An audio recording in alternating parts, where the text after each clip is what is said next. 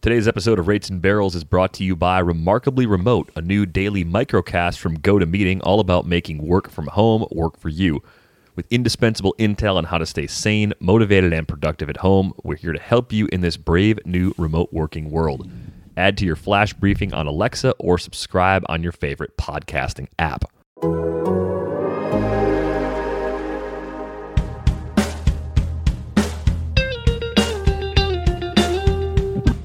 Welcome to Rates and Barrels, episode number eighty-one. It's Thursday, March twenty-sixth. Derek Van Riper here with Eno Saris. It's opening day at home. Of course, today would have been the start of the twenty twenty baseball season.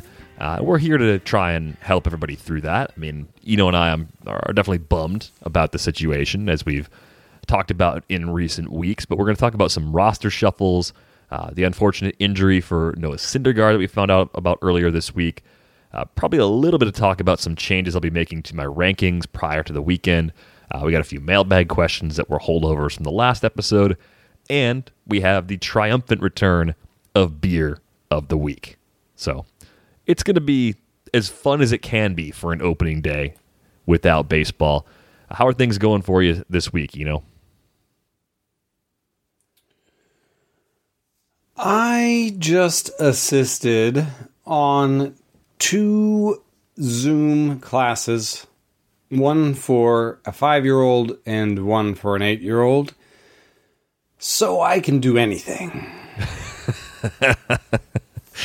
That does seem I, like a, a challenging situation. Like a five-year-old in particular on Zoom seems like it's really tough, right? You get to like ten, twelve-year-old kids, like they can probably handle it as far as like controlling the mute and just doing the things that you need to do to learn in a group setting that way. Hmm. But there are there are adults who can't figure out Zoom. Like I, I've I've bumped into them. Teachers are having some trouble with this right now. Is what I'd like. Where this the the whole thing begins, and so the teacher's saying, you know, oh, where's the mute button? Oh, where, you know, oh gosh, why can't I do? And and like sort of fumbling around, and then the kids start just talking to each other. There's like cacophony. Then she finally mutes them all, and like, oh, where were we? And oh, can you see this when I share the screen? No, you can't. Why not? You know, and like, it's just like, wow, this I want to throw something. Um, with the five-year-old, we haven't tried it yet. Next week will be a, a full Zoom. This was like a parent-teacher type conference, and he still could barely handle it looking at the screen, and I had to follow him around while he was doing things uh, in order to make it work. But the eight-year-old today discovered that he could chat with his friends while the teacher was talking. Oh, no. So he was just chatting, and, and I was like, pay attention. I kept I kept minimizing his little chat screen he had going with somebody else, and Um, you know, and just on, on top of that all, uh, the first time the eight-year-old tried, uh, there was a parent in the background, um, who didn't know that his entire conversation was being captured. And he was on the phone with somebody loudly talking about all the things that were the problem with this lockdown and how he was thinking about getting a dog just to have a reason to get out of the house and how, you know, teaching is a full-time job and, uh, you know, just uh, just like just like kind of banal at this point because we're all dealing with this sort of stuff, but like loud to the point where the teacher was like, I don't know if I can do this. And then we were, we were all like trying to figure out who it was. Hadley, Hadley, tell your dad to get off the phone. Or at least mute yourself. So anyway, uh, yeah, I, I love that our first read was for a work from home thing because everyone's trying to figure that part out. Yeah, that's definitely a new thing for a lot of people. And, you know, it was a new thing for me when I started with The Athletic just over a year ago, actually. My one year anniversary, I think, rolled by a week ago Wednesday. And I wouldn't have known. There's an automated email we get that just lets us know, like, hey, you've been here a year. Um, so mm-hmm. I'd kind of forgotten about it, but we're all going to become better at these types of things. And there is definitely a learning curve. If you're not used to working from home and you've only been doing it for a few days or a few weeks, um, the, the main things that I have learned over a year, they're mainly things I was told initially by people who have done this. And I didn't necessarily follow through on what they told me right away, which is stupid. Like if someone gives you good advice, you should follow it. Mm-hmm. Um, the truest one for me is to get up and make it seem like you are going to leave the house to work.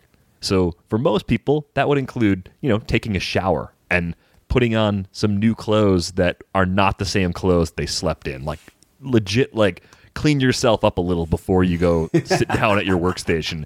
That does go a long way to sort of refresh you and, and make you feel uh, like you're about to begin work. So that, that one is the one that, you know, I didn't, like, not shower for a week or anything like that, but there are days where I'd say, oh, I'll I'll shower at lunch. Like, yeah, think, think about how that would go, like going into your office, being like, I'm going to go home during my lunch hour, take a shower, and then come back. You would never do that, so you shouldn't do that when you work from home. Yeah, you know, it's it's definitely good advice. The I haven't really followed through on that one because in, this is that this is one thing is that everyone's going to have like their unique situation about when they're toughest work time is, like when the most work needs to be done and how that interacts with their home schedule. So for me, uh, working with an East Coast editor and often waking up to a published piece, you know, a piece already being out there that needs to be promoted and needs to be interacted with, needs to comments to be interacted with, needs to me- make sure there's no ed- errors, that sort of stuff. You know, I just can't I don't have time in the morning. So, you know, around two, my time, around five, East Coast time, everything becomes for tomorrow. You know what I mean? Okay. Yeah, because of the time change, yeah. So I actually mostly shower, and, and I've seen some things like work out in the morning and shower in the morning. I mostly work out and shower around three, three and four. Um, just because I have to, as soon as I can, I have to get to my computer and and deal with interactions. So I, I'm not saying that it's not good advice for people, and if you can, definitely do it. The main thing for me was uh, I got a lot better at my job, I think, when I secured a space that was separate, which is similar to what you're saying, you know, like go somewhere, like get somewhere else, like have work be something else. And so, you know, it was a big deal for me when I got a little office. Uh, I'm in the basement, ironically, but um, it's not my mom's house. it, it's my mother-in-law's house. I, I think the big challenge, though, too, is is if you don't have that second bedroom, for example. Like I, I I'm lucky enough. I've, I live in the Midwest, so I've got a two-bedroom apartment. Space, Some people yeah. people have a one-bedroom apartment, or they have an efficiency. I think that's where it would be like so get up, hard. Make the bed, like move the furniture around a little bit, whatever you have to do. Make like, it have a, feel like an office, yeah. Right, like kind of convert your space would be kind of the starting point, because if, I mean, imagine that. Like if, if you had an efficiency and you had to basically work from the same surface that you sleep on, that would be an extremely difficult transition oh. to make every single day. It was part of why we left New York City, actually, because our last apartment was a, was like a extended. It was not a studio. It was somewhere between a one B and a studio, kind of kind of open space, the whole thing. And um, we were like looked around. And we we're like, baby goes. So yeah, work goes where. And I and I, I would recommend not just sort of like rolling out of bed and just like putting the laptop on your lap. It's like a, that's a good recipe for just strolling through Twitter for four hours and then turning on the T V, being horrified, and going back to bed having done no work. You know? Yeah. Um, my my worst habit, which isn't even necessarily a work habit, is that when I wake up and my phone alarm goes off, I often open Twitter before I take my feet and put them on the floor no. to get out of bed. And that's a horrible habit. I've been trying to break it for a long time. So I'm hoping. I have a similar, yeah. Hoping Slack, I get Slack out of and, that. Slack and Twitter are open sometimes before I peed. Good tools, but um, damaging if not used correctly. Yeah. Uh, let's talk about some news, because I, I wanted this to feel kind of like a normal opening day as much as it possibly could. And well, things you know, are happening. Things are actually happening. Teams are still making roster moves, and we found out about a major injury again this week. Noah Syndergaard is going to have Tommy John surgery. It was scheduled for today. It's almost four o'clock on the East Coast as we record this, so I'm assuming that the surgery has actually happened by now. Uh, but we've kind of come to this place. We know that thirteen months is kind of the typical timetable for a return, so you know we're not going to see Syndergaard pitching in games probably until May of twenty twenty-one, maybe the end of April next year. But this seems really bizarre because he wasn't struggling this spring in the limited innings he threw in the Grapefruit League. Um, so this one really kind of just blindsided me when it popped up a couple of days ago. And the Mets have a little bit of depth. They've got Rick Porcello and Michael Wacha, who were sort of competing for the fifth starter spot. They're just both in the rotation now, I think, as things stand mm. with Syndergaard's injury. I actually had the Mets in Brad Johnson's O O T P experiment. And so right now I'm looking at, you know, Porcello and, and, and Wacha in my rotation and wondering how much of a big deal it is. Not, yes, it's a big deal to lose at the top end, but I'm wondering how much of a big deal it is that those guys are my four or five. They actually built in some depth. And, you know, as far as four or five go, how bad is that situation? I don't think it's that bad. So I'm debating whether, and I'll take feedback, I'm debating whether or not I should trade for uh, Eovaldi, who's on the block. I'm I'm the kind of person who wants Eovaldi to be healthy and productive because I want everyone to be healthy and productive. And he's been through a lot with multiple surgeries himself, but I think I've just hit a point with him where I'm very skeptical of his ability to not break down at this stage of his career. And it would so. be just terrible if I, you know, used up all my money and then also had two more years of him, um, used all my money getting him and then had two more years of him and then he, you know... had a big uh, injury. I just, I'd be like sort of chasing, what's it called? Chasing the Dragon or something. That's like a heroin reference, isn't it? Chasing um, the Dragon. Anyway, yeah. Let's leave those aside.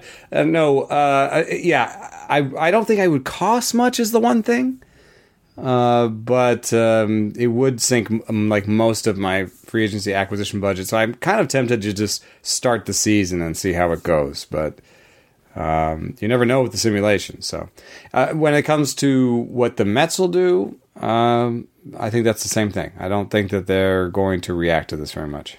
No, they un- unfortunately, I mean, there's not much they can do at the present time. I, I don't think it changes anything with their plans for guys that they had lined up in the bullpen. Like, I, I don't think they would change their mind on Seth Lugo as reliever. Like, he's such a huge part of their bullpen right now, and do you feel like they gave him enough looks as a starter to this point where they can comfortably say, like, this is a reliever at this point? In a full spring, maybe you could say, wow, you know, let's see if we can stretch him out. But, if you know, the the longest, the biggest number I've heard for what this spring will look like is three weeks. And the last time we had a shortened one, I think it was nineteen ninety-five coming off of the lockout. They had a nineteen-day spring training. So that, I think, is the the long end of it. They can't get word to Lugo. And this is a little side note that that uh, came to me in a conversation with a... Um, I don't even know how to refer to them without giving them away, but it's like sort of a a person in pitching in a, in a front office. You know, like a person who dedicates himself to pitching in a, in a baseball front office. They were saying, you know, there's a liability issue here. We cannot tell people to do certain things when, if they do those certain things and those certain things make them get into contact with other people and they get the virus, then we're liable. Hmm. So it's, they have to play this sort of very touchy-feely, like, well, this is the recommendation. Number one is your personal safety, and so on and so forth. So I think it'd be pretty hard to get a message to Lugo to stretch out. Well, yeah, and, and to feel confident in his ability to comfortably find a safe way to do that. Right. Like, so what do you just blow him out, and then you got a hole in the bullpen, too.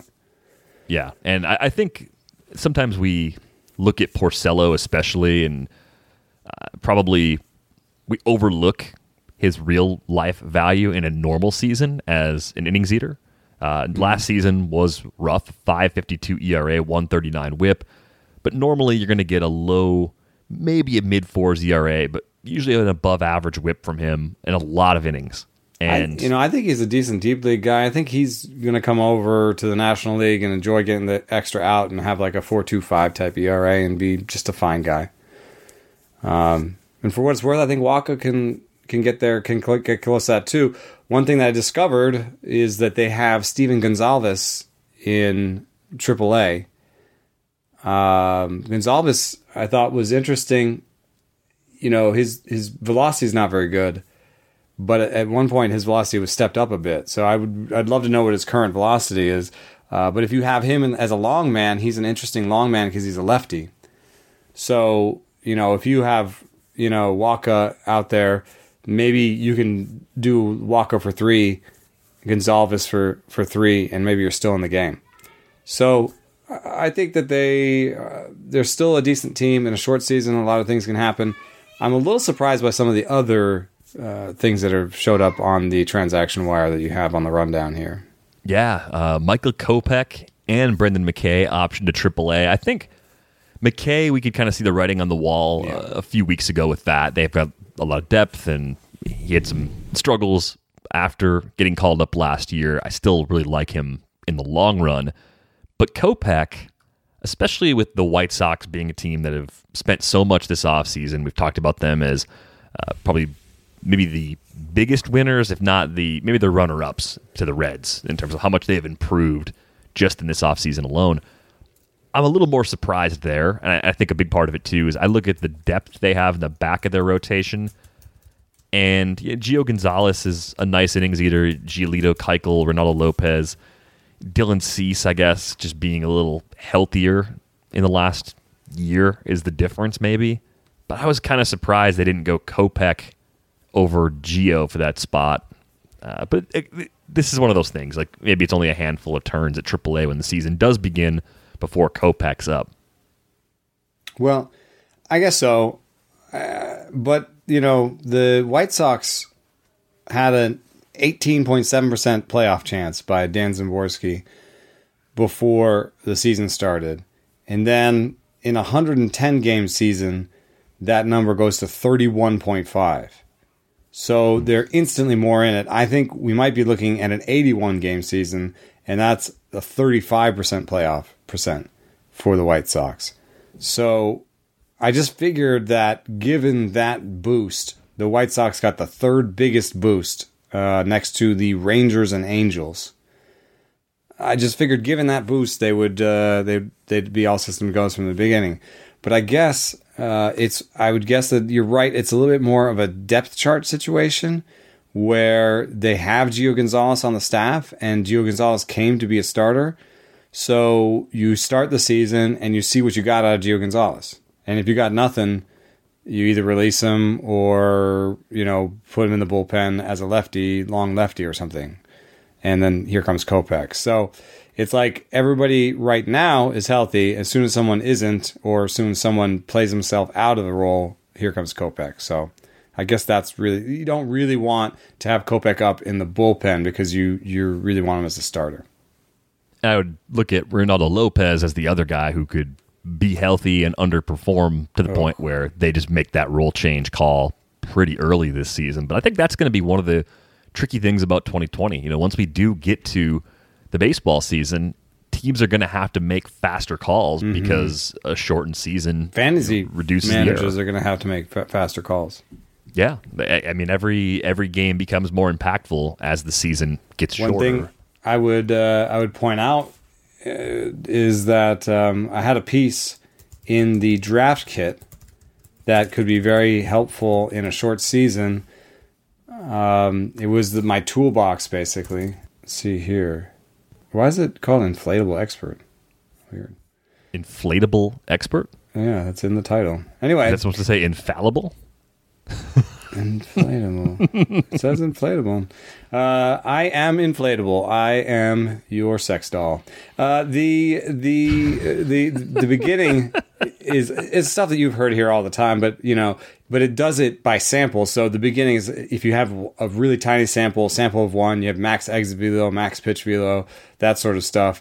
But it gets really interesting because I have uh, one game stuff, uh, pitch mix, pitch shape, one month, hitter swing rate, pitcher swing rate. So I just give you basically the toolbox that you need for uh, you know looking at small uh, small sample stats. So it gives you a little kind of a checklist in, in order that you can use.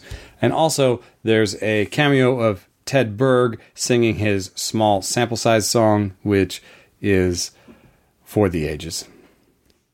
Definitely revisit that piece. I'll try to drop it into the show notes. I've got uh, a note here to add Eno's Inflatable toolbox to the notes. Um, so it'll be in the whatever podcast platform you listen on. It should be in the episode notes for today's episode. Uh, but Kopech to the minors, McKay to the minors, Nate Lowe to the minors also for the Rays. Kind of saw the writing on the wall with that one if they didn't do anything with like G-Man Choi. Like so five first basemen. Yeah, they're just overloaded. I think the other interesting young starting pitcher note that's popped up this week uh, comes from Scott Lauber. Uh, he's on the Phillies beat for the Enquirer, I believe. Spencer Howard could open the season as the Phillies' number five starter, and I think he may have come up on this show or some of the other pods we've been hosting uh, just as a, a young starter who in a shortened season has a better chance of making a big impact. And it would probably come at the expense of Vince Velasquez, who I think in a lot of ways is probably right on that bubble for getting that permanent move to a relief role. But I thought you said something about Velasquez getting his changeup going back during spring training. He got his changeup going, you know, in terms of stuff and, you know, the metrics that I was using for my ranks, um, you know, both him and Pivetta are seriously underperforming. And I and I do wonder if there's a park effect situation here. I know that once uh, Keith Law said, we were talking about Las Vegas and how messed up Las Vegas was and how the Blue Jays were skipping Las Vegas with their pitching prospects because it was such an offensive environment that it was no good for developing pitching. I remember Bill Petty had a piece that said that extreme offensive parks were bad for a team win percentage. And so I think about the Phillies and think about Pivetta and think about how I talked to a person in the Phillies front office once who said, I just don't know why Pivetta's not better, you know? And I think about how these stuff and command metrics look good for, for Vince and for Pivetta and how they haven't had the results. And I think about that park. I just, I wonder if that park gets in their head sometimes.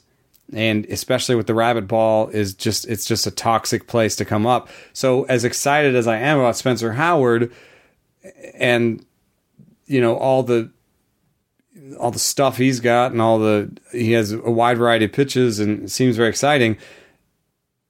Like he's following right in the footsteps of Pivetta and Vasquez, you know, other pitchers who I have different times have found exciting. Um, so I like Howard. I'm just saying I like a lot of the other young pitchers that are better, that are going to debut this year better because of their park situation in particular, I guess. So how does Spencer Howard, like for a redraft league, let's just say it's a fifteen-team mixed league, how does Howard compare to Nate Pearson when you account for Pearson having to deal with the A L East, but the fact that Pearson gets a much more forgiving home park, relatively speaking? The Blue Jays go from a zero percent playoff percentage to a seventeen percent playoff, but you did you announce did you just say that Pearson was demoted? I don't know if I saw anything on him yet. Let me double check that real quick. The, uh, it was when I was in Blue Jays camp uh, ten thousand years ago. The the buzz was that he was going to make the team. Thornton was going to be the fifth starter and he's going to make the team, which is kind of a hard thing to figure out.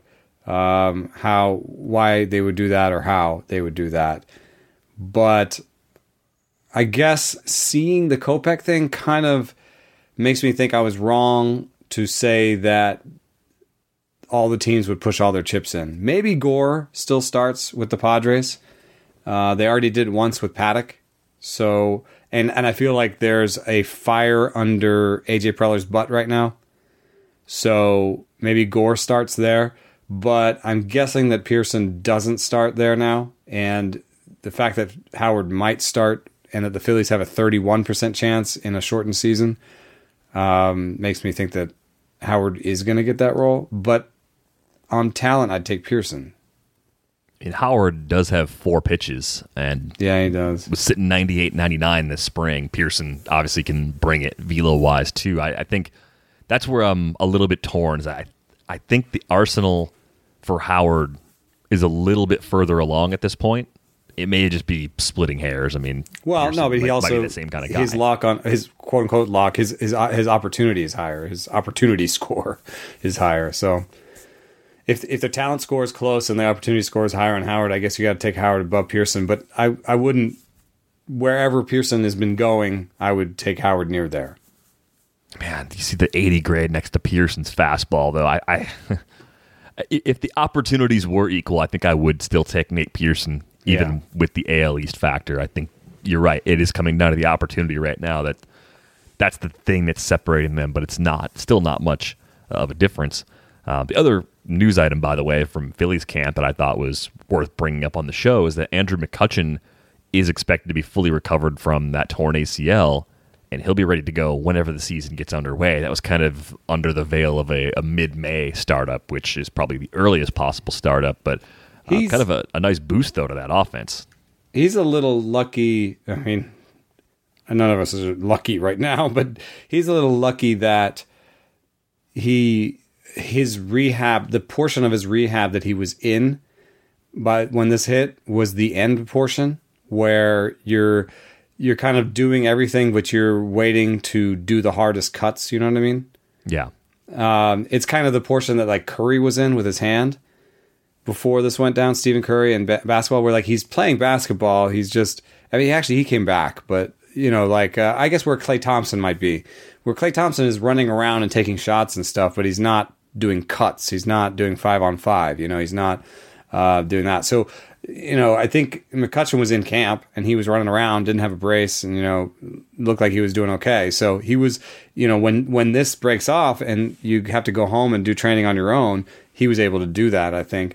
Whereas I did just talk to someone who's had surgery, a baseball player this year who's had surgery since January first and uh, said it was a little bit difficult because you know, the rehab therapist and the massage therapist and all those people are off limits to him right now. So you got to kind of go old school and, and, you know, Google it and try to figure it out and do, I guess, massage yourself. Yeah. I mean, if, if you got someone else at home that can do it, I mean, I've seen, I've seen players, uh, you know, with their wives, like wives doing flips, wives playing catch. Like, yeah, that's just, that's what you got. Garrett Cole was playing catch with his wife.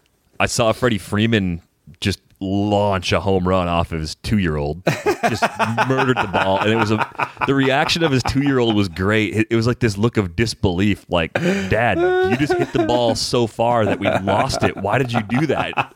And then, so Freddie pretends to start running the bases, and his kid just starts chasing him. It's pretty adorable. The J-Lo, uh, the J-Lo A-Rod family. Uh, do we have an acronym for that? J-Lod? Um, no, this is going to surprise a lot of people. J-Rod? That's, that's not my area of expertise. I've never, I've never accidentally heard a nickname for them as the uh, great Hollywood power couple that they are. What was Benifer? There was Benifer. Benifer, it's horrific. Oh my God. Anyway, yeah, that was horrific. Um, that family is very athletic, and J Lo was was uh, hitting some tanks, so uh, that was pretty awesome. Yeah, that's. Uh, I mean. What else are you going to do? You're, you're stuck at home. But uh, if, if you are single and you don't have a, a spouse who can help you with your rehab or your, your flips or whatever it is you need, yeah, you're kind of just you can stuck get, to your own creativity. You can get an inflatable one. I think Jared Hughes was throwing to an inflatable catcher. I forget who the catcher was. Maybe inflatable Rod Barajas? I don't know. He had a...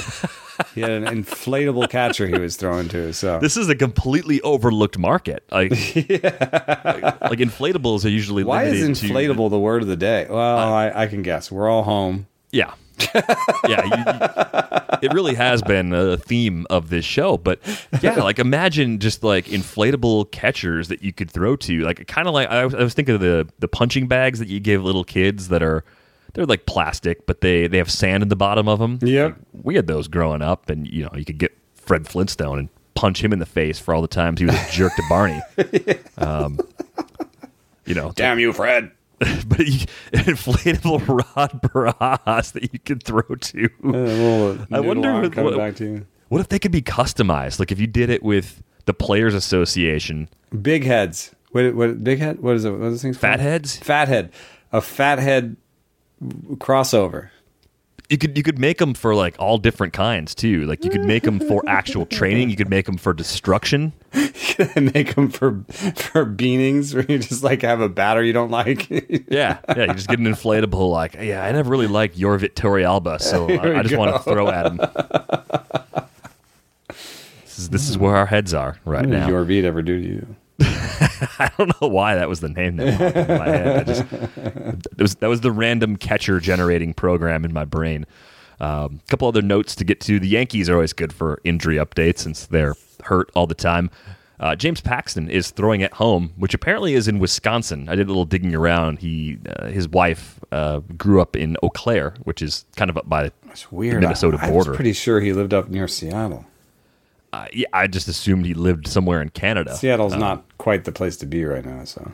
No, uh, he's lived in Wisconsin for a couple of years, but mm. he could also be ready for mid-May games if we have them. So it seems like things. I was are... moving him up my rankings when we were actually having spring because there was good news coming out of his camp. So yeah, even back during the Labor weekend, uh, yeah. six and a half months ago, or more accurately, three and a half weeks ago.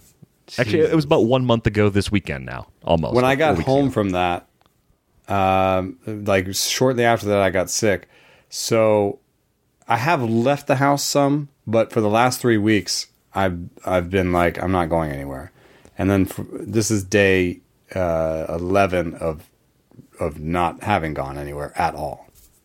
I was trying to figure that out. I went for a walk last night with Steph and Hazel, and I, I asked Steph, I said, when was the last time that we went out to eat? Can like, can we, we probably never, in our relationship, like we've dated since the end of college, so we've been together about fifteen years, and we couldn't think of a time where we'd ever forgotten the last time we went out for a meal, just even just like fast food burgers or something, right? Like mm-hmm. we just have, have completely cut that out.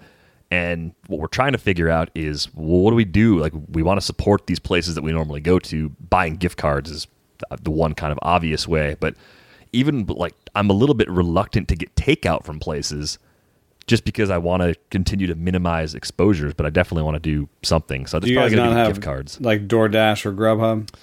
We do. It's it's a little bit limited. Like we kind of live away from the campus area. We're about fifteen minutes away from the Capitol. So we're we're just far enough away where the places that will deliver out here, it's probably like a third as many as we could get if we lived three mm. miles closer to downtown.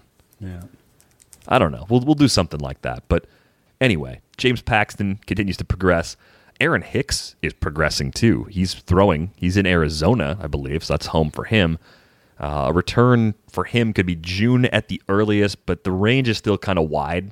I think it's because he hasn't hit that last part of his rehab. He hasn't like done that last twenty percent where you kind of get a feel for what the timetable really looks like, but he's at least making some progress. And then there's Aaron Judge.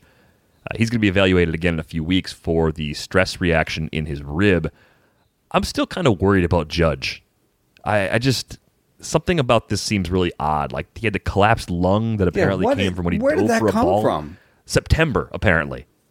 And he's been dealing with that since September. Did he like know it was a collapse? And he's like, oh, it'll inflate or what? Like what? I, I, it's still like, with all the stories that are written about it, it's still puzzling to me. And they just... something doesn't seem right in that situation, and I can't put my finger on what exactly it is. And while it seems like a stress reaction with time would, would heal and be fine, the fact that this kind of stuck with him through the entirety of the offseason just gives me some pause about him as one of those those injured players who should be fine, you know, whenever we get things back. Yeah, and like obviously scans are really important, and like how many scans is he going to be able to get? Yeah, like you're not going to go in there for excess scans right now. I feel like he could, they could start up and, you know, they, they're like, okay, let's scan you. And they're like, oh, crap, you know, it didn't heal or, you know. Is, is he just like so big and strong that if he sleeps on the wrong side, his ribs just crush each other or something? Dude, I have, I'm, I'm having like Rick Smith's flashbacks. There's this thing in basketball that if you are over seven something, you just have constant knee and foot injuries.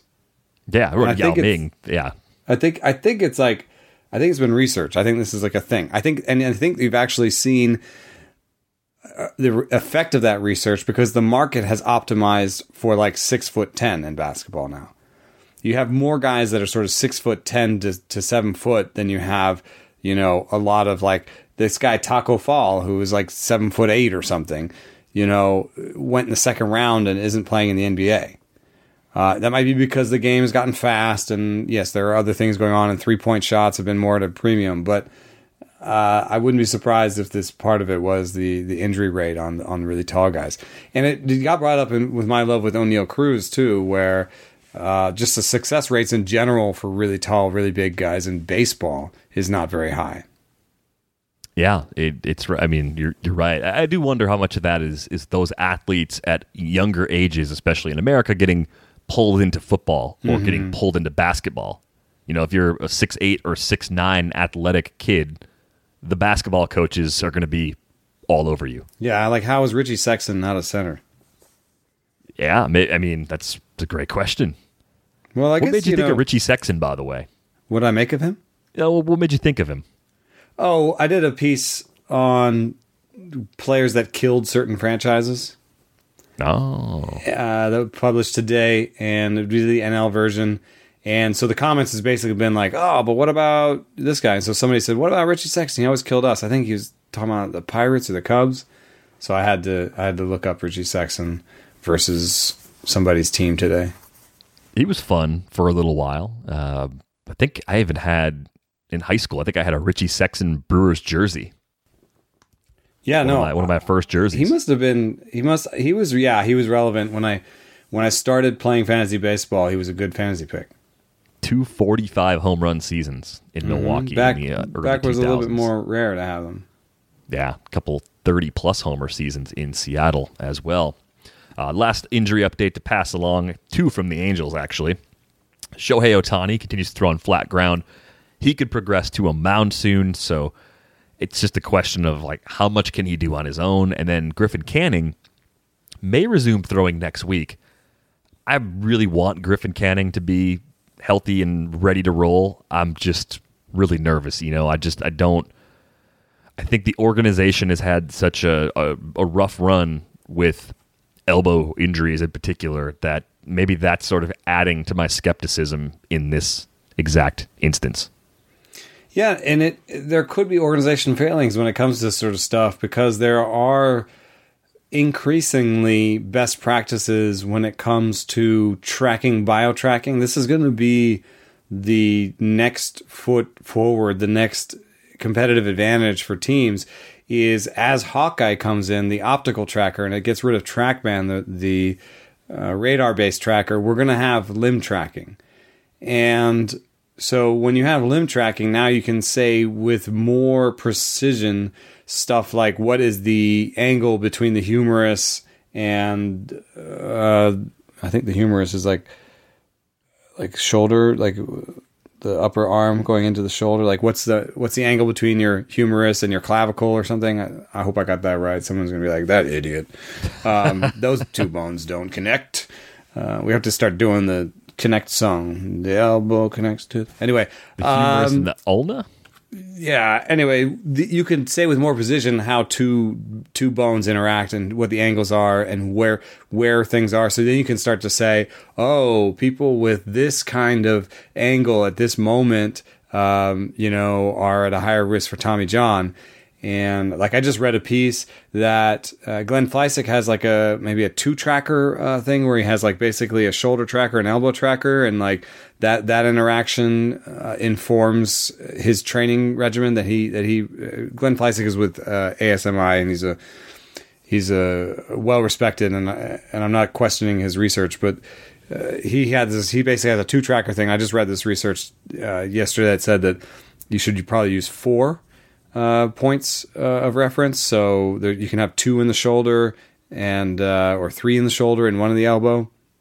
And if you use those, uh, you get closer to understanding when an elbow is overstressed and when mechanically a pitcher needs to make a change.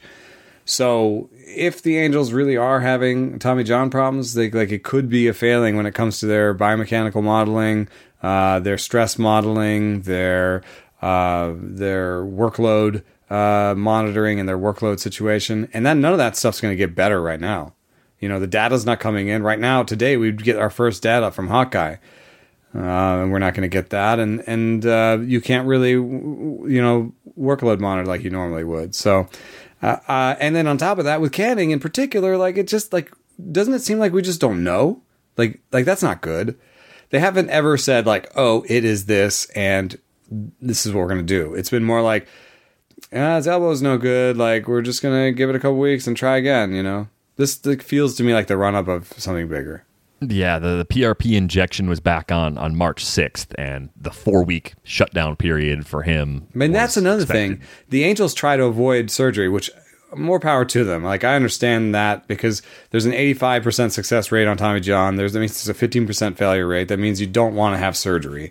And, you know, I, you know, they did, they've done P R P uh, with a lot of their guys, but I can't remember a P R P working for them. I feel like all their guys that they've done these things with have ended up getting surgery. Like, they did P R P with with Ohtani when he first came over, and he got surgery. I'm pretty sure it was Garrett Richards, too. Went down the yes. P R P route. They did them. the P R P and rest, and it didn't work. Did Haney? Maybe it worked for Haney? Mm, I don't think it did. I think you know, this is probably this is probably a research project that's worth some time. We may have to look but, into this know, for a future episode. Anything with Haney and workload has to come with scare quotes because, oh, well, look at this. He missed twenty sixteen and twenty seventeen. I'm, I'm sure he had Tommy John in there. Yeah. Yeah, I'm pretty confident he did have the surgery. I don't think he just missed it trying yeah. to avoid it. Yeah, that's a full, that's, that's, he, he pitched twenty-seven innings in two years. I'm pretty sure there's something, there's a surgery in there. So, I mean, I understand what they're trying to do, but P R P in the past with the Angels, you know, he kind of went on my do not draft list. And I was a big Griffin Canning fan, so uh, that's something. And, and do not draft to the point where we just had, you know, a, a monster, you know, twelve-team best ball with like, you know, sixty, sixty dr- roster slots or whatever it was. And Canning was available in the last couple of rounds, and I still didn't take him. Yeah, I'm in the same boat. It was uh, July twenty sixteen for Heaney. He did have Tommy John, so I think everybody in their rotation has had it at some point. I think it was Mark Carrig who had pointed out that the projected Mets rotation, now with Syndergaard having Tommy John, everybody in their rotation had had it at one point, or at least there was a, a previous iteration of that. Uh, Har- it, was, yeah, it was the Harvey, Syndergaard, DeGrom rotation that he put I think put there's a, a two-part thing going on with the Mets, which is that um, yes, there could be the sort of uh, more re- refining that can happen with the workload um, and the sort of biomechanical stuff. That uh, I'm pretty sure uh, the Mets aren't necessarily on the forefront of that, but maybe that'll change with Hefner in there. But Hefner's more of a guy who's going to deliver the research rather than a guy who's going to drive the research. And then secondly, the, the the thing that I used to love about the Mets, I now think is maybe been their downfall, the Worth and slider. So they all throw like ninety-four mile an hour sliders, and basically everybody who's thrown the Worth and slider has now had Tommy John. Yeah, that's not good. I think the only one who hasn't is Familia, and I'm pretty sure he missed some time with shoulder before they signed him. twenty seventeen, Familia threw twenty-four innings. I'm pretty sure that was a, a fairly major injury in there with his shoulder or something.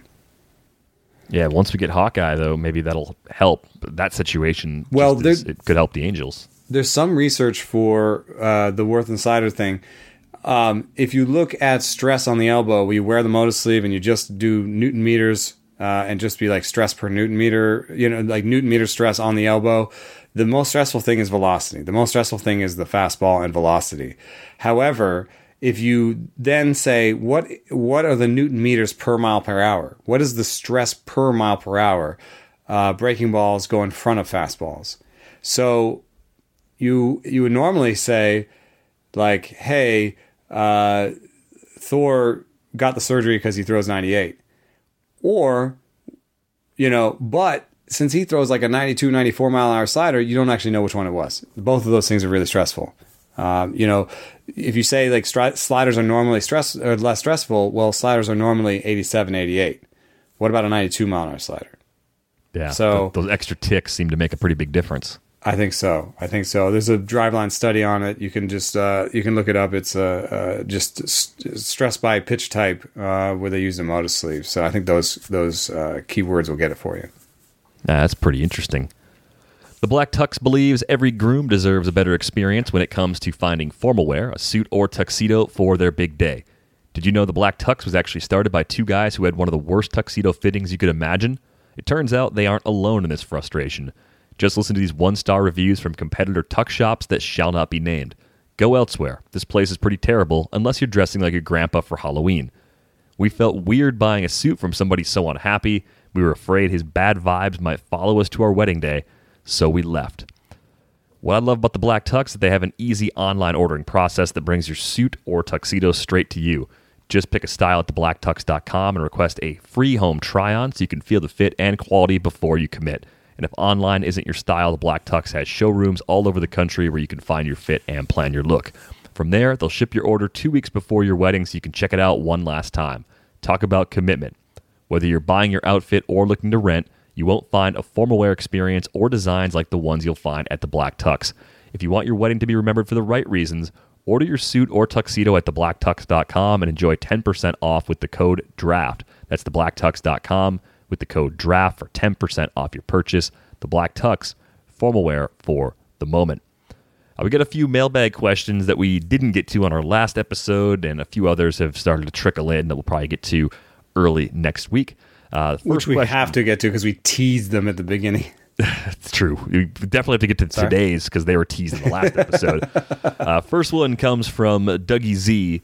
Uh, he writes, do you ever wish you could see into the future? A league with no dart throws, no upside, LOL risks. Uh, how about doing an auction league with standard rules, lineups, auction, and fab budgets, five by five league? After the auction, you could see who wins and then play it out either weekly or daily lineups. Imagine knowing who's going to have a big week or who's going to stink, who's going to get hurt, and when. If you have Javi Baez, do you trade him in May or June knowing he's going to be out almost all of August and September? So this is like a, a redo of twenty nineteen idea uh, that Doug sent us, and he said the league would be called the Houston Astros Bang the Can Because You Know It's Coming League. Uh, Might not be a popular league name in Houston, but um, mm-hmm. yeah, I mean, like I think we are at this point where playing with old stats is, it's more on my mind now than it's ever been. Like it, it's something that people have done for a while. Like the Roto Junkie forums have a, a thread dedicated to drafting with old stats. It kind of ties into the Project GOAT stuff that we've been doing a little bit too. Same sort of concept, but this one's more just like locking into a season. The week-to-week thing, I think it's too granular for me. You know, I, I I like the idea. I just don't know if it's something that I would actually end up doing. I was in a league that Dan Rosenheck ran that had weekly rentals. This is a more a standard league where you don't know the future, where you're, you're playing through it. But it was too much for me. It was too much for me because he basically had to model. He had to have a D F S style model where he could model. He could basically project a player daily and then accrue those daily projections and then say something like, oh, I think I'm going to get more value out of player X over the next two weeks than I would over from player Y over the next four weeks. And it was just too much for me. I mean, I was like, what, what do we do? What, you want to give me two weeks of Billy Hamilton?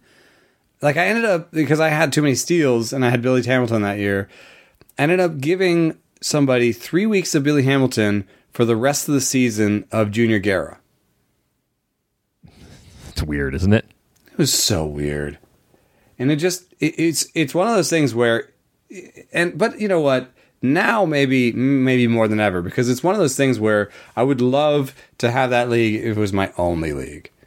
And when it was one of ten or eleven, I was just like, this is too much for me.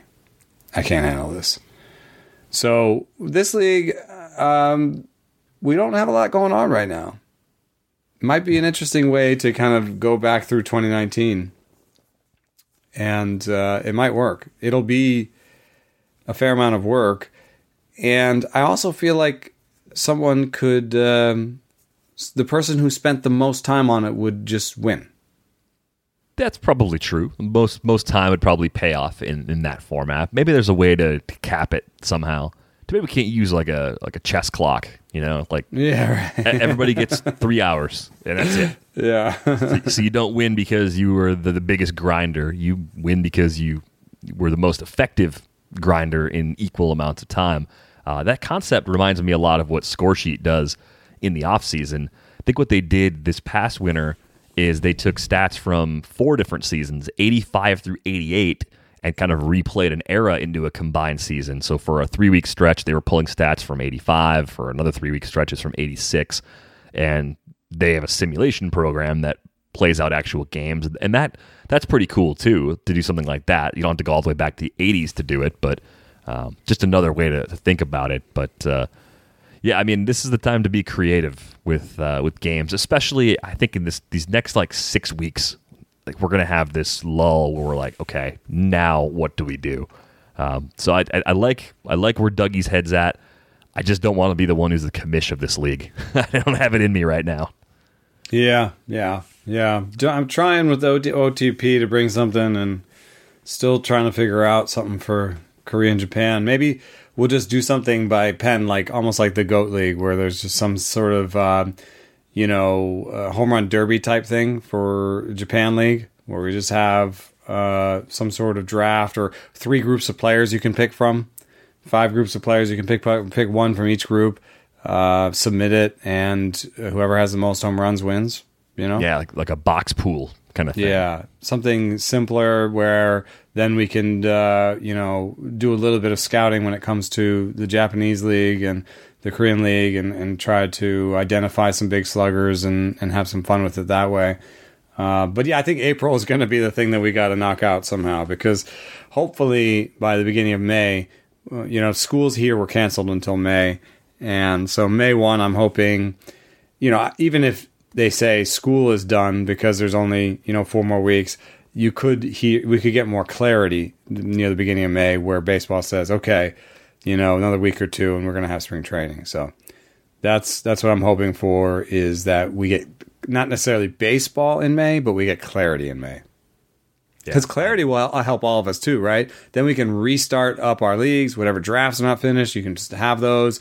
We'll have something to build towards. We can then start doing our, our positional previews again. Like we, the, the whole thing about fantasy is round two. You, yeah, exactly. For the whole thing about fantasy is you have to like... You can't just keep doing the same thing because we don't know when. you need like a, you need to build towards a, a moment. There has to be like a date. So, yeah, I've got new rankings coming out probably over the weekend, if not Friday afternoon before midday Monday. Taking into the, account the the, just the shortened season and. Yeah, dropping Syndergaard off the list and uh-huh. just, you know, things that need to be changed in case people are still... There's still people drafting every weekend. You could still do... N F B C still running some contests. And Are they? Yeah, they had a few. Like uh, I think They're it's more satellites. They're not doing like the main event and all those things, right? Yeah, they put those on hold for now, but I'm pretty sure if you go to the lobby... Yeah, if you go to the lobby right now, there's... I mean, there's still some online championships. There's still some cut line stuff out there, and... Uh, you know, if, you're, if you have the itch, you did the work already. Like, if you yeah. just want to get something in, like you've got you've got options there. Uh, but thanks a lot for the email, Doug. There's also a nice compliment about the pod and whatnot in there too, so we really appreciate that as well. Uh, a couple questions from Gordo. Uh, these are the ones that were teased in the last episode. The first question he asked us was, how much of a fantasy analyst's credibility and reputation stems from performance of their teams in expert leagues? Can a poor commentator be a great manager? Or a chronic second division expert league finisher, a peerless analyst? So we'll take that combination of questions first. Um, I feel argument, seen. Go ahead. Elaborate. Yeah, I haven't won labor yet. God damn it. My finishes keep getting better. Um, I will say this. There is something about analyzing the game that is different from gameplay. There's something that's different about analyzing baseball and understanding baseball that's a little different from winning the room.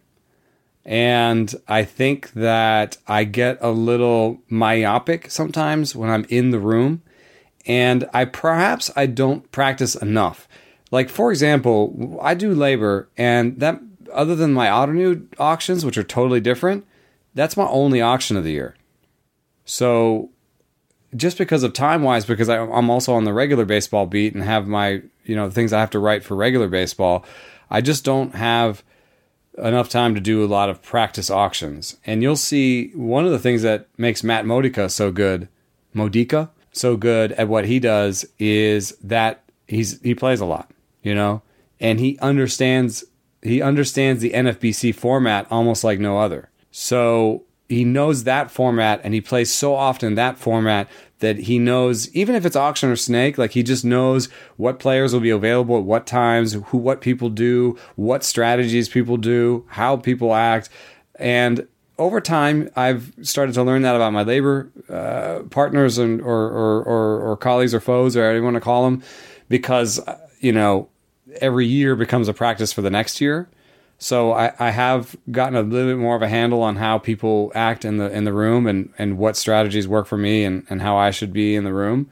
Uh, and so my my standings have gotten my play my my my finishes have gotten better, slowly better. Like last year was fourth, and I could have won if Severino was healthy. So um, I would say that there is a difference between the game of fantasy baseball and the game of baseball.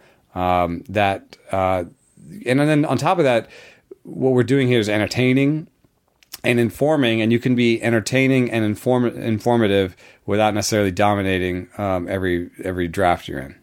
Yeah, I mean, there is a, a hustle component of being in leagues, too, that if your primary job is to create content, you actually might not take as much time as you could or should to hustle in your leagues. I'm not implying that that's what's happening with you. You know, that's just like... No, but there's also... Your ranks are everywhere, man. Like, if I want to know what D V R, you know, thinks of players, I just call up D V R's rankings, and boom, there they are. Like, I, I was in the, it was in this uh, online championship, my first N F B C, like, online championship, and there was one guy that just took every pitcher I wanted in the round I wanted. It's frustrating. And I was like, this person has my ranks out. So, so I, I think the challenge when that happens, it's a unique problem that most people, I mean, like if you're not publishing your ranks or going around telling people who you like, you can't relate to it. But I think it it forces people who do that to be very flexible in their strategy and, and just kind of knowing the pool inside and out. You know, you have to be able to counteract something like that. As difficult as that is, kind of like drafting against yourself, you got to have some... way to work around that. Yeah, my way is tiers, and I know some people denigrate tiers, but like, yeah, I, like if you're gonna take my favorite sleepers, I'm gonna think of people in groups, and I'm gonna have a group of sleepers, and you can't you can't take everybody in the group. Like, I'll get one of them. So that's that's one way to combat it. One thing I don't like is that some of the better players talk about not giving you all of the information they've got, or not giving you all of their analysis. Uh, especially when it comes to something like free agency bidding. I know there are players out there who are analysts or public analysts who do not give you all of the information because they do not want the people in their leagues to know what they're thinking.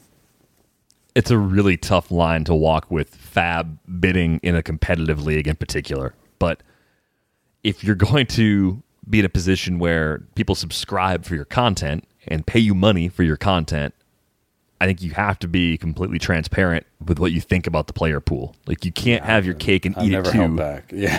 to to borrow an expression that I, I, I owe it dollars to donuts. You know, I hate that one too. I, I don't like most of those old timey phrases, but that's that's what it is. You can't you can't sell the content and not give the best possible content. Like, that's just a terrible, terrible way. Yeah. To and go. a while a while back, I made that decision very sort of forcefully and, you know, in those words where I was like, my priority is content. If I'm going to make it in this industry, it's going to be my content.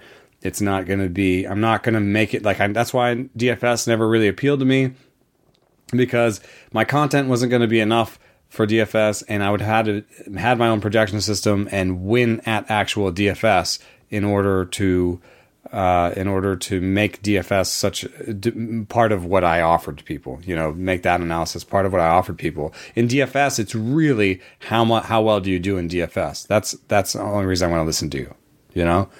And so with that, I was like, I'd either have to rededicate and really focus in on D F S and win at D F S and play D F S and, uh, and really focus on winning rather than the content. So I've, I've always been content first. Uh, to answer Gordo's question in, in simple terms, like a good bit rides on it, but it's not the only thing people should be like, judging analysts for. It's not just a performance-based sort of thing. I think a, a poor commentator can be a great manager. vice versa. You can get any combination of those things. Some people are bad players and bad commentators. Those people exist, and sometimes they have a microphone too. Uh, that's just how it goes. But sometimes you get both, and sometimes you get one skill that's stronger than the other. That's sometimes they have the smoothest voice in the business, and they win all the time. And sometimes, sometimes you get lucky. uh, the other other question from Gordo is the uh, highly anticipated Zach Plesac's pickoff move question. Uh, but again, there's a broader question attached to it. Uh, so Gordo wanted to know if X F I P and D R A and other advanced pitching metrics adequately account for the effect of a pitcher's pickoff move. The example he sent was Zach Plesac, ticketed for regression by many analysts given his X F I P, E R A chasm from last year. Uh, but he's wondering if some of that gap could be explained by his excellent pickoff move. A good move not only results in pickoffs, but could also shut down the running game and perhaps enhance the strand rate. So what do you think, Eno? I don't think it's in anything. Right. It's just never accounted for in stats. It is not accounted for in stats. That I'm looking right now, I'm sort of quickly going looking through WAR because that's the closest, because it, it really brings everything together. But I'm pretty sure the only thing that's changed over time with WAR is that they put in leverage for relievers and that they put in uh, pop flies, infield flies, and that's about it. That's Fangraph's WAR. Now, could Baseball Reference WAR maybe include it? Maybe. Um, but WAR is the closest thing you get. But I know that, like, Johnny Cueto, for example, controls the running way really well. And uh, for his career, I think WAR underrates what Johnny Cueto has done. And you can see it uh, where he has a three thirty-five E R A and a three eighty-one F- FIP. Uh, he's one of the bigger uh, differences over a large sample uh, than anybody. And he kind of also does other things that don't show up, like his deception. Cueto has the like five different deliveries that he does. So, um, you know, I think uh, that is a question. But two things. One, how much is it really worth? And two, how much is it really worth in the face of de- the decline of the value of the stolen base and the emphasis on stolen bases in baseball? Um, somebody like Syndergaard is way on the other side of the of the picture, where uh, his results are a little bit worse than you'd expect. Um, and he has, like last year, he was a four-win pitcher with a four point two eight E R A. Um, and he had a four point two eight E R A with a three point six oh F I P. Uh, and his E R A has been zero point four higher than his F I P over his career. So uh, those are extremes, though. Thor and Cueto are probably describe the entire extreme, like one and the other. And I think at the ends, that's where it could be a little bit impactful, but I do kind of wonder if it's just a, a marginal it's spread thing. Like in the that, middle, yeah. It, it's a nice skill to have. You'd rather have it than not have it because it gives you that extra little nudge in the ratios. But I think the broader trend that you brought up is kind of what sticks with me too. It's it's becoming a lot less important in the absolute like middle The, the middle ninety percent of pitchers are probably like almost unaffected by it, and the extremes are the guys that you look at. Now, I don't know if Plesac, does he fit the extreme? Like, man, he, he does have a... It was a really low K rate last year, at least. Is that where he really is skills-wise? Like, do you see him maybe growing in that area? Like, I, I don't necessarily think I would want Plesac on the strength of, of that particular skill, but I'm looking at him and kind of wondering, like, okay, is this really all we're going to get? Like a sub seven Ks per nine, under twenty percent strikeout rate? Is that who he is? Yeah, I'm not really in on him. I mean, you probably could have seen that from my, my ranks, but I'm not really in on him. I just, uh, you know, let me see what I, I have him as being below average in both stuff and uh, and command. Oh, yeah. See, so, I would, I would have just would have, I would have guessed that because of what he did, that he was above average in command and potentially uh, was above average in inducing weak contact. Those were the things. Those those are two things I would have guessed that, to be true based on that, that the surface numbers. That could be, but look at his homer rate: one point five homers per nine last year. Yeah. Um, it, he didn't allow homers in the minors, didn't allow walks really in the minors, and he struck more guys out in the minors. Like, he was just a, a better there, pitcher there against lesser competition. Here. There could be more here, and maybe I'm missing it. And I do think the Indians seem to get the most out of their guys, so that's that's one thing. But and, and then there's there's something with the park where, like, it is a pretty friendly park to introduce a, a pitcher to the major leagues, you know.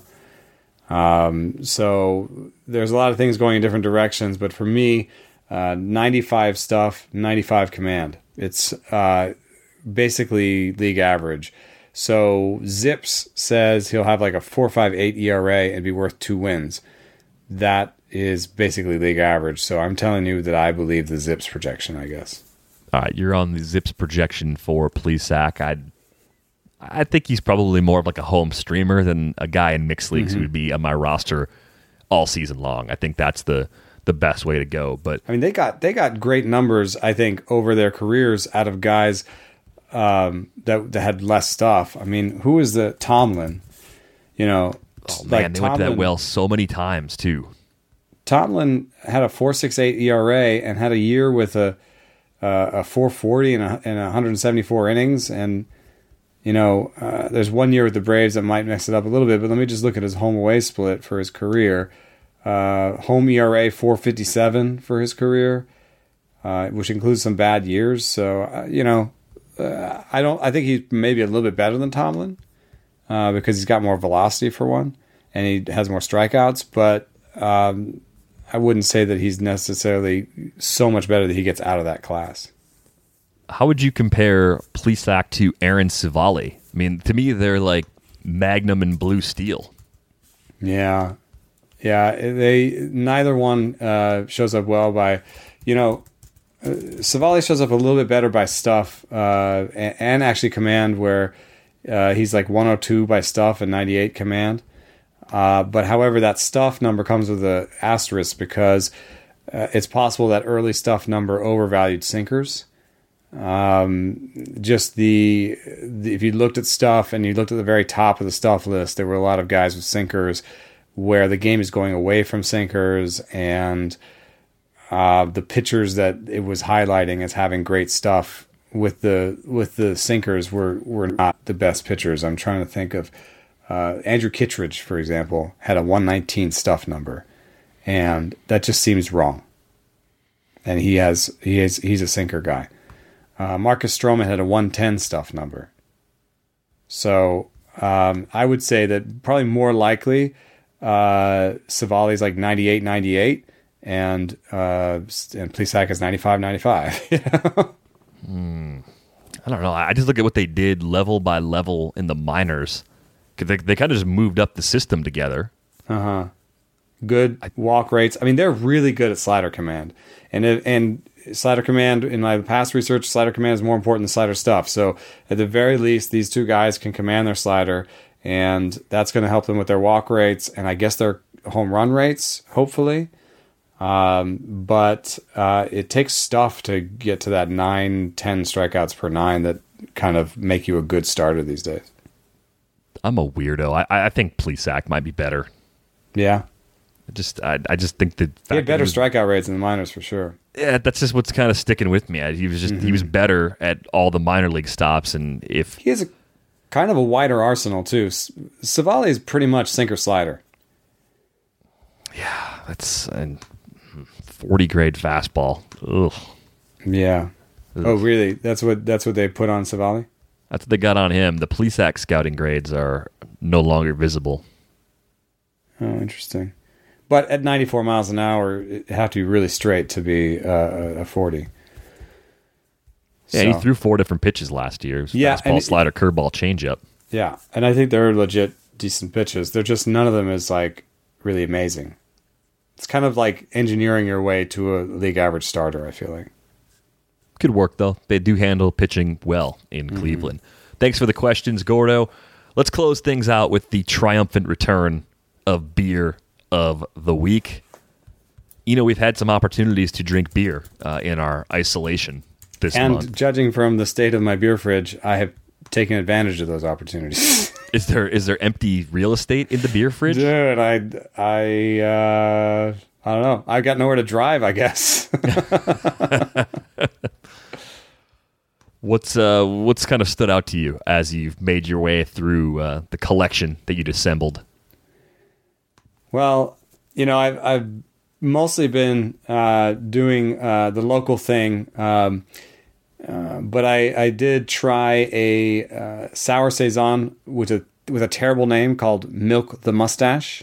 That's a bad name. I did not enjoy that. I had a a, a honey a honey pilsner from Bogota. Uh, that was really fun, um, but uh, the one that stood out for me was uh, a stout uh, called Nocturnal Creatures, and I want to bring that up because it's, it wasn't super local. It's from Double Nickel, which is in New Jersey, uh, and it had cacao, toasted coconut, and Madagascan vanilla beans in it. And one of the reasons that stood out for me was that um, most of these stouts like this have, have coffee in them. Uh, so it was nice for me, to, and if it has coffee in it, I, I usually reserve it for the weekends because I'm a little nervous it'll keep me up. That's right. You're not coffee. A regular coffee drinker, so like yeah. you, I have a coffee tolerance. It's pretty high, so I'm, I'm going to be one of those old people who at like sixty-five can drink a half a pot of coffee after dinner and just fall asleep afterwards. I'm, I could uh, accidentally have a little coffee dusting on my dessert at the restaurant and not sleep. So, um, no you know, tiramisu I, for you. Yeah, exactly, exactly. I was thinking of tiramisu. Uh, it was a, just a really enjoyable uh, a, a stout, and since I'm also I, I ran a new max yesterday, uh, eight miles and eight miles. I've gotten up to eight miles. Um, I uh, I've been running pretty hard uh, to just get rid of the stress and to get out of the house, and um, uh, I've been rewarding myself with a few more stouts. Also, the stouts keep longer, um, so what's left in my in my fridge right now is like eighty percent sours and stouts. Uh, so I, I wanted to highlight uh, a, a good stout from the East Coast. While nice. Yeah, I've been trying to do the local thing too. And, and again, on my weekly supply run, I'm just going to the grocery store. And fortunately, grocery stores here carry a lot of local beers. It's not even the case in some places. I, I, I, didn't, I never realized that was how other states operate until somebody, I think they were tweeting at you about... Um, some distribution or something, and they're like, mm. "Oh, I live in New Jersey, and you can't. I don't know if you can't buy beer at the at the grocery store at all, or if you can, it's just garbage or whatever." But um, that was weird to me. So I got into some more Carbon Four recently. They have a beer called Champagne Tortoise. It is a, a mild English mild ale, and I think the thing I like about it is it's totally different than anything else I would ordinarily drink. A lot of stuff I drink is hazy and hoppy, uh, and Carbon Four makes a lot of malt forward beers. They have some stouts that are very malt forward as well, but Champagne Tortoise has that kind of uh, sweet, bready, yeasty flavor that, that I really like. And uh, the thing I, I, I think is really great about it too is if you have friends who don't like the beers we normally recommend, they would like that style. But I was trying to think, like, English-style mild ales that are widely available. That has not been a popular brewing style in this craft beer movement we've really seen in the last decade, right? Like, do any come to mind for you that are at least regionally commonly available? I will say I'm happy when I go to a brewery and they have that kind of depth on their in their lineup. I will also say that I don't usually then buy it. well, oh, I, I, I bought it because it's like five percent A B V, and I'm like, well, if I'm not getting out exercising as much as I would like, at least I'm not drinking three yeah, beers in one. My choice in those situations is Pilsners. I got a Heater Allen Pilsner uh, that I've been drinking from um, Portland, I think, and uh, it was really good, especially since some Pilsners are too sweet, and uh, that, that one from Bogota was a little bit too sweet, but uh, I like the crisp Pilsner. That's my that's my um, that's my light beer of choice. The yeah. the milds. I lived in England for a little bit, and the milds there may have just turned me off of it. I don't know if that's fair, but they weren't always very cold. Yeah, they drink their beer pretty warm in England, and it wasn't always. Or, or very we drink carbonated. It too cold in some cases, but yeah, the, kind of like cask. cask yep. milds, you know, cask bitters, that sort of stuff. And like, I just, uh, I didn't dig on it. I ended up while I was there getting more into Pilsners and getting more into cold, um, like lager and Pilsner. So I was having like Staropramen and sixteen sixty-four when I lived in Kronenberg, sixteen sixty-four when I was living in, in England. So. Yeah, that, that warmer beer thing would take me a while to get used to. I, I I think the the mild ale, too, it reminds me of drinking tea, like iced tea a little bit. Something about it. I don't know exactly mm. what it is, but uh, it's kind of a nice, refreshing thing to target as uh, the weather starts to warm up a little bit. If you're enjoying this show on a platform that allows you to rate and review it, please take a moment to do that. We'd greatly appreciate it. If you got friends who would enjoy the pod, pass it on. This is a good time to share things you're enjoying with uh, the people closest to you. If you are not already a subscriber to The Athletic, we do have a ninety-day trial available, theathletic.com slash rates and barrels. Everything we do is included with a subscription, so it's a great time to check out the site if you haven't done it yet.